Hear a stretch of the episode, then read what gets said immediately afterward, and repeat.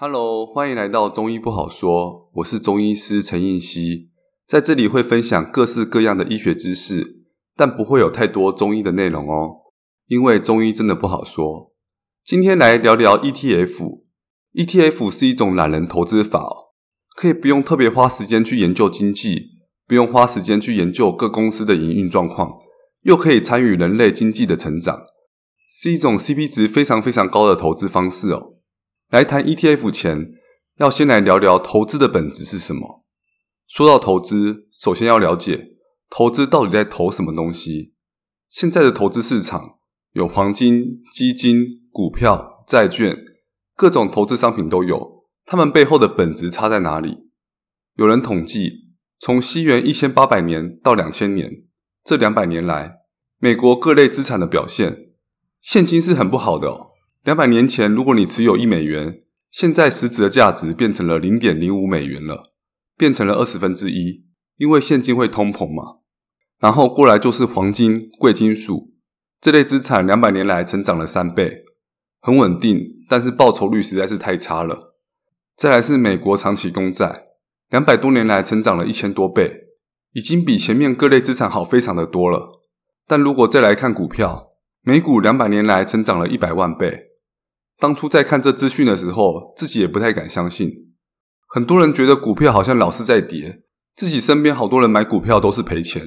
特别是碰到像二零零八年金融海啸，或是像去年的疫情，好多人都赔了底朝天。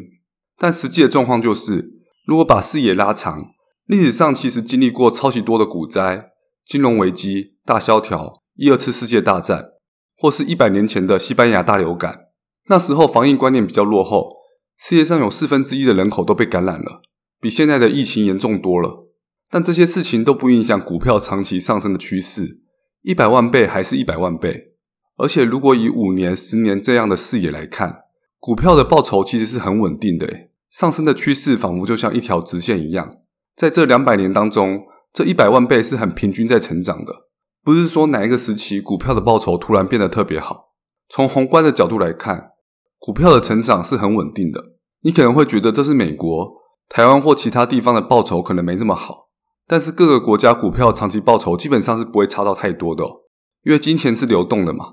两个地方的报酬特别好，金钱就会往那个地方流动，最后导致世界各地国家的股票长期报酬基本上都是一致的。后来有些人统计过，只要把时间拉得够长，股票的长期年化报酬大约就是百分之七。不管在任何地区，股票大概都是这样。这数字也被称为西格尔常量哦，代表社会财富平均增长的水平。股价的上涨代表企业给社会创造的价值，因为企业会一直在源源不断的产生价值。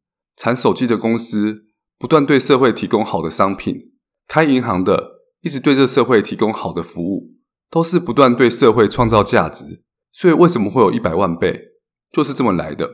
再来看黄金跟白银，黄金跟白银本身是不干活的，只靠市场的波动来获取收益。黄金放在那边，并不会生出小黄金来啊。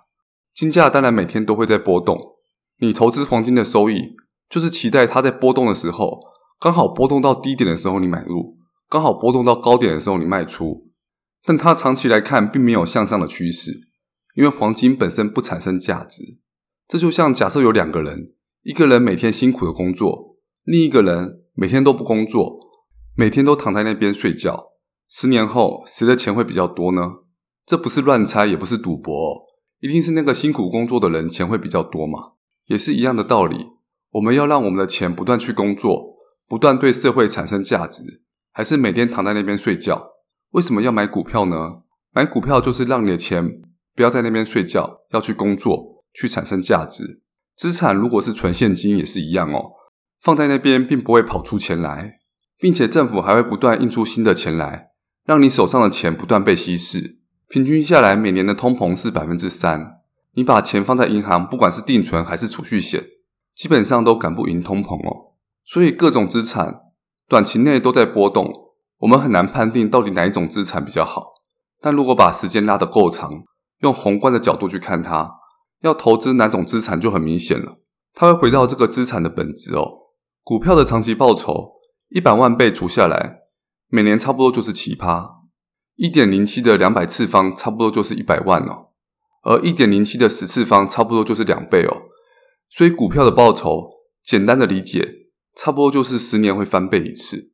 刚刚谈到美股两百年来成长了一百万倍，两百年总共会有二十个十年嘛，翻倍个二十次，二的二十次方差不多就是一百万哦。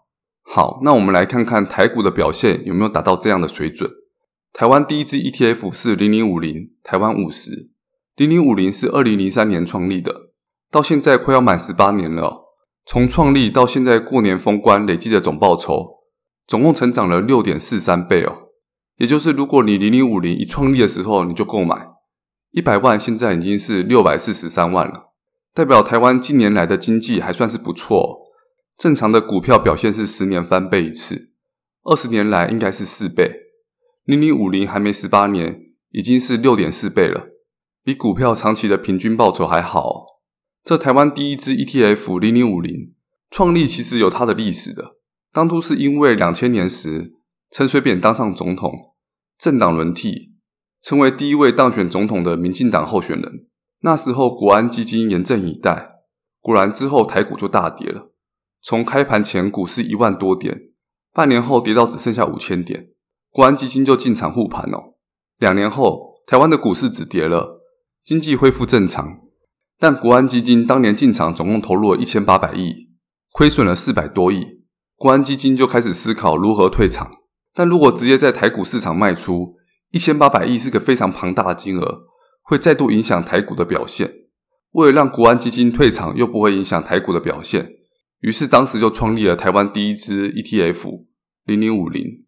台湾五十在二零零三年六月诞生。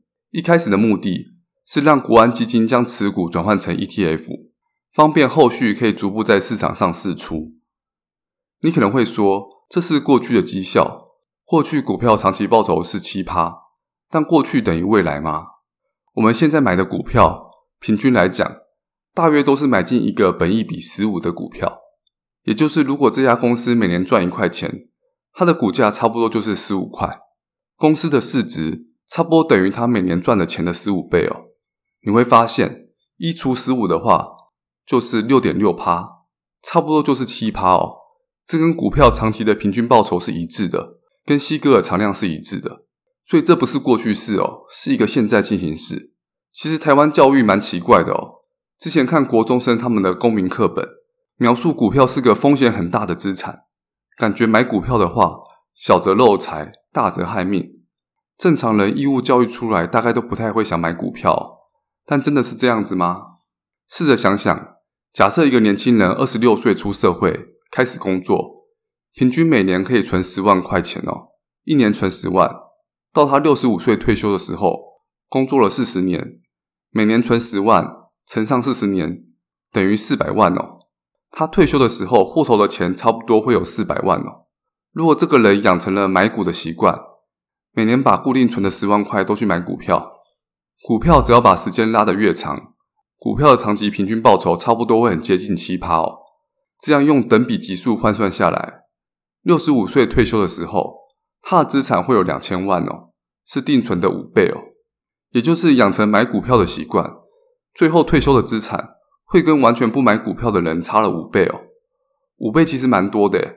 每个人每天都是二十四小时而已嘛，你的体力再好，你再认真，工作时间有可能是别人的五倍吗？但你只要养成买股票的习惯，完全不用额外做什么事情，只要能忍受股票短期价格的波动，不要去理它，最后退休的资产就会差到五倍哦。而要买哪一种股票呢？一般买股票的方式有三种哦。第一种就是自己挑选股票来买，第二种就是把决定买卖哪些股票的权利交给基金经理人，但要付出管理费。第三种就是购买 ETF 这种指数型基金。我们来比较看看哪一种比较好，交给基金经理人操作好不好呢？这边要讲一个巴菲特对赌的故事哦。巴菲特在二零零七年的股东会上公开表示，他愿意一百万美金，差不多就是三千万台币，当做赌注。去挑战基金经理人哦。比赛的规则是，只要参赛的基金扣除管理费，十年后累积的报酬比标普五百更好的话，巴菲特就认输。标普五百就是美国五百家最大上市公司的指数哦。最后有五个基金组合来跟巴菲特挑战哦。这五个基金组合其实涵盖了超过两百只避险基金，所以绝对不是个小样本哦。十年过后，到了二零一七年的年底，这十年来这五组基金组合的总报酬分别是二十一趴、四十二趴、八十七趴、三趴、二十七趴，而标普五百的总报酬是一百二十五趴。远远高出跟他挑战的这五组基金组合的报酬。这为期十年的赌约，巴菲特赢了。巴菲特也把这赢来的一百万美元赌金全数捐给了慈善团体。从这简单的故事可以得到一个结论哦：股票存在高度的不可预测性。尽管请专业的投资人来操作，不断的买进卖出，付出手续费，以及给基金经理人操作的管理费，不会比摆着不动的 ETF 还好。因为股票有高度的不可预测性哦，代表很多时候在那边买进买出只不过是瞎忙而已。那自己来挑选股票好不好呢？自己买股票会有一个很大的缺点哦，你股票的支数可能没办法很多哦。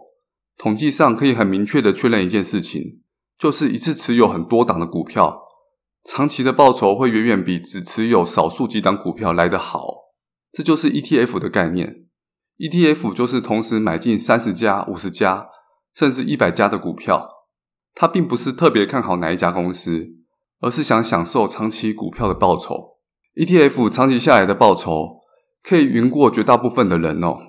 刚刚谈到台湾五十从二零零三年到现在成长了六点四三倍哦，大家可以看看自己现在买的股票，去查查它二零零三年的股价到现在加入除权息之后有没有成长了六点四三倍，八九成的股票都没有。不要说成长六倍了，很多都没有之前的股价还高。这还不包括中间就下市的，你现在查不到的。这乍听之下觉得很奇怪哦。ETF 只不过是一个平均的概念嘛。假设今天班上数学平均考六十分，那我数学考六十分的人，应该是差不多有一半的人分数比我高，一半的人分数比我低嘛。ETF 是大市值的股票全部都买，就是平均值的概念嘛。但 ETF 长期下来的报酬，为什么可以赢过绝大部分的股票呢？再举个更明显的例子，美股两百年来成长了一百万倍，但两百年前你不管买任何一家公司的股票，到了今天，两百年前的公司几乎全部都倒光了，更不要说成长一百万倍了。也就是说，只要时间拉得够长，ETF 可以赢过所有的股票，这很神奇哦。为什么每次只是考班平均的人，到毕业的时候可以拿到市长奖了？这关键就在于说。ETF 是一次持有非常非常多档的股票，这样长期更利于复利。一般的投资人没办法一次持有这么多档的股票。这边举个例子哦，假设把股票的报酬单纯化，每一只股票的期望值，持有一年之后，一半的几率翻倍，一半的几率减半。每只股票都是这样子哦，持有一年之后，一半的几率股价会翻倍，一半的几率股价会减半。我们来比较一下一次持有多档跟一次只持有一档的差别。如果一次只持有一档股票，那如果我一开始有一百块钱，这样持有十年会怎么样呢？每年我都在那边像甩硬币一样，一半的几率会翻倍，一半的几率会减半。这样十年下来，我很刚好的碰到五年运气很好，股价翻倍；五年运气很不好，股价减半。五次翻倍，五次减半。我的一百块钱，十年后还是一百块啊！这十年来就像洗三温暖一样哦。但如果我是一次持有多档股票呢？一样起始资金是一百块哦。每年当中，我有一半的钱买到翻倍的股票，一半的钱买到减半的股票，一半的钱买到台积电哦，一半的钱买到宏达电哦。一年当中，一半的钱翻倍，一半的钱减半，也就是一百块当中有五十块会变一百块。有五十块会只变二十五块，这样一百块一年之后会变成一百二十五块哦。而每年都是以这样一点二五倍的成长的话，十年后一点二五倍的十次方就是九倍哦。那个一次只持有一档股票的人，十年后还是一倍而已哦。大家可以发现当中的差别吗？也就是尽管双方都是买进上涨下跌几率完全一样的股票，期望值完全一样的股票，一次持有多只跟一次只持有一只。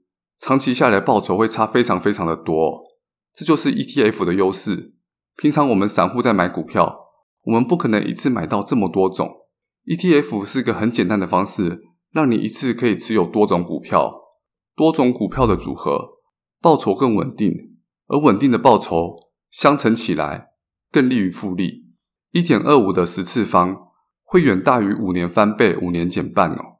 所以一次仅持有少数几只股票，或是有些人喜欢把大部分的钱都 all in 在某只股票上，这对长期投资来讲是种大忌哦。除非你真的非常把握那只股票会涨。但实际上呢，我们哪有什么机会把握哪只股票一定会涨？除非你真的有内线。但大家可以做个简单的实验哦，随便在网络上搜寻三起内线交易被判刑的新闻，然后分析一下这些内线人士是有多位高权重，大概就可以知道自己平常不可能获得是真正的内线哦，顶多拿到的是以内线为名的马路消息哦。如果一家公司业绩真的蒸蒸日上，他们内部人自己买来发财都来不及了。哪有可能在那边敲锣打鼓，拜托别人来致富？那再换句话说，如果现在有两份工作，一份工作是你什么都不用做，一份工作是你要投入大量的时间精力做很多功课，而这两份工作你领到的薪水都差不多，你会选择哪一份工作？当然，你会选择什么都不用做，还可以拿薪水的工作呀，也是一样的道理。自己选股票，你的股票档数没办法很多。长期下来不利于复利，还要不断花时间跟精力去研究，而报酬又不一定会比 ETF 还好，所以 ETF 是一个 CP 值很高的懒人投资法。但有些人会觉得股票的波动很大，如果股票不会波动，每年稳定七趴七趴的给你，这样没有人会想要定存嘛？可是股票不是这样，平均来讲是七趴，可是短期来看会大涨大跌，大涨大跌，你就会像在船上一样哦。晃动到想吐哦！你必须要忍受它短期的波动，才能享受它长期甜美的果实。这边来分享三种方法，可以让你持有股票的心态更稳定，甚至还可以提升报酬。第一个方法就是定期定额。定期定额的好处就是你同时是持有者，同时也是即将要买入的人，所以你的心态会比较稳定哦。假设一个人想买一只股票，就会希望这只股票跌，这样自己才可以买到比较低的价钱。然后一旦买入之后，就会希望这股票涨，心情会随之上上下下的。但如果你是定期定额呢？你同时是持有者，同时也是未来要买入的人，这样心态会比较稳定哦。如果股票跌了，你可以想说之后买会比较便宜；股票涨了，你持有的那一部分也跟着涨了，心情就不会随之上上下下。而且定期定额还有一个很大的好处哦，很多人可能不知道。在股价波动很大的时候，定期定额你可以买到比平均还好的价钱，很神奇吧？这边举个简单的例子哦，假设有只股票，它的股价这六个月的变化是三二一一二三，从三块钱跌到一块钱，再从一块钱反弹到三块钱。假设你有六块钱想要进场，你不一定这么倒霉刚好买到三块啊，也不会这么幸运都买到一块啊。如果你选择一个时间点进场，你平均会挑到两块的时候进场嘛？所以如果挑一个时间点进场，平均你会挑到两块钱进场，你六块钱就可以买到三张。可是如果你固定一个月一块钱来买的话呢？它的股价是三二一一二三，每个月固定买一块，你会买到的张数会是三分之一加上二分之一加上一加上一加上二分之一再加上三分之一哦，这全部加起来。你总共可以买到三点六张哦。刚刚谈到，如果随便挑个时间点就进去，你只能买到三张股票。可是如果你每个月一块钱定期定额，总共可以买到三点六张哦。而且一般人领薪水的方式也比较容易是定期定额的买股票嘛。而第二个让你心态更稳定的方法，自己发明的哦，把它称作叫做正二的低点转换。大家可以发现哦，有些 ETF 有正二哦。譬如说台湾五十，那还有一档 ETF 叫做台湾五十正二。那什么是正二呢？也就是台湾五十正二每天的涨跌幅会是台湾五十的两倍哦。台湾五十今天涨了两趴，正二就会涨四趴。台湾五十今天跌了两趴，正二就会跌四趴。正二每天涨跌幅的设计会是原来 ETF 的两倍哦。这会有什么样的现象呢？大家可以来想想看，这数学上会是怎样的模型呢？假设原来的 ETF 连续十二天都涨十趴，大家可以按一下计算机哦。连续十二天都涨十趴，也就是一点一乘个十二次嘛，差不多会等于三哦。这时候它的正二会是什么样表现呢？每天的涨跌幅都是它的两倍嘛，所以会连续十二天都涨二十趴哦。好，那我们来按计算机，一点二的十二次方，大家来按按看，差不多会等于九倍哦。也就是当原来的 ETF 变成三倍的时候，它的正二会是三的平方哦，变成九倍哦。正二的报酬会是原来 ETF 的平方倍哦。这是个非常非常漂亮的设计哦。如果原来的 ETF 跌了，变成了二分之一倍，正二就会是平方变成四分之一倍哦。虽然会变得很少，但永远不会断头啊。但如果 ETF 变成原来的两倍、三倍、四倍时，它的正二会变成原来的四倍、九倍、十六倍，会是它的平方倍哦。这是个很漂亮的设计哦，有点像是股票跌了我就自动减码，使我不会断头；股票涨了我就自动加码，乘胜追击。这不是我乱说的哦，这不是只存在数学模型当中哦。大家可以观察一下，去年二零二零年三月的时候，疫情的关系，那时候股票跌得很低哦。从那个时候到现在。台湾五十的股价差不多是翻倍哦，那大家可以去查一下台湾五十正二，从那时候到现在，台湾五十正二差不多涨了四倍哦，二的平方就是四啊，所以当原来的 ETF 翻倍的时候，它的正二就会是原来的四倍哦，ETF 一定会符合它原先的数学模型哦，所以如果有些人很担心股票波动很大，如果遇到二零零八年那时候怎么办呢？假设台股从一万点。跌到只剩下原来的三分之一，跌到三千三百三十三点，这是百年难得一见的股灾哦！你会难过得不得了。算算你的资产变成原来的三分之一而已。但如果你在三千多点的时候，把你的资产转成正二的 ETF，做这个正二转换，某天台股回涨到一万点的时候，股票涨了三倍，这时候你手上的正二就会变成原来的九倍哦。三的平方就是九呀。整体来说。股票从一万点跌到三千多点，再回弹到一万点。你在低点的时候做这个正二转换，它回来的时候，股市一样是一万点，但你的资产已经是原来的三倍了。蹲得越低，跳得越高，所以你的心态就不会这么害怕股票跌了。股票跌得越低，在越低点的时候做这个正二转换，之后涨回相同股价的时候，你赚越多。而且好处是我们不可能预估到股市最低点是什么时候啊。如果在三千多点的时候做这个正二转换，然后股市还是继续跌，跌到剩下两千多点，跌到剩下一千多点，但尽管是这样，正二也不会断头啊。而融资的话就会断头，但股票型的正二 ETF 是不会的，因为它跌的时候会自动减码，自己做调节。而这个正二转换的过程，也是建议可以用定期定额的方式慢慢转换哦。然后再提醒一点，做这种低点的正二转换。是针对全球性的金融危机，全球股市都一起在跌的，代表这不是自己国家企业的问题，而是全球经济高度去杠杆化造成的。如果只有自己的国家股市疯狂在跌的，或自己国家的跌幅特别深的，像是一九九零年的日本股市，或是二零一五年的上海股市，那种只有自己国家跌特别多的，常常是自己国家原来的股市太过泡沫造成的。这种股市要回到原来的水平，可能就不会这么快哦。做这种正二转换也要特别注意哦。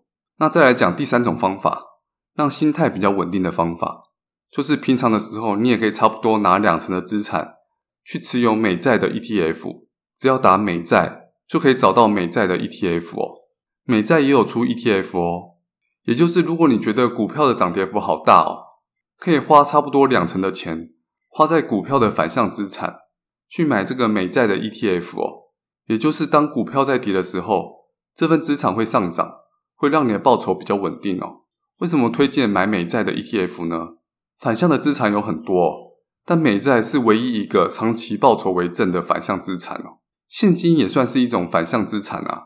假设你有一部分的钱不买股票留现金，没有买满，就是在预想如果股票跌的时候，留现金的这份资产不会跌啊。现金也可以当成一种反向资产哦。只是现金会通膨，每年会以三趴的速度减少。反向资产你也可以去做空台指期，或是买 ETF 反一。但这些反向资产长期报酬都是负的，因为股票的报酬平均每年是以七趴在成长的嘛，所以买这些反一的 ETF 或是做空台指期，每年的平均报酬是负七趴哦。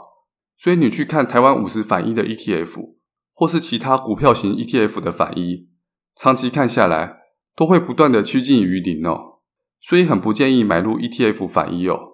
而美债就有点像是资产界的公务员哦，借钱给美国，美国承诺给你多少固定的利息，而这些美债 ETF 每年差不多会配息两趴左右，而且它又是一个反向资产。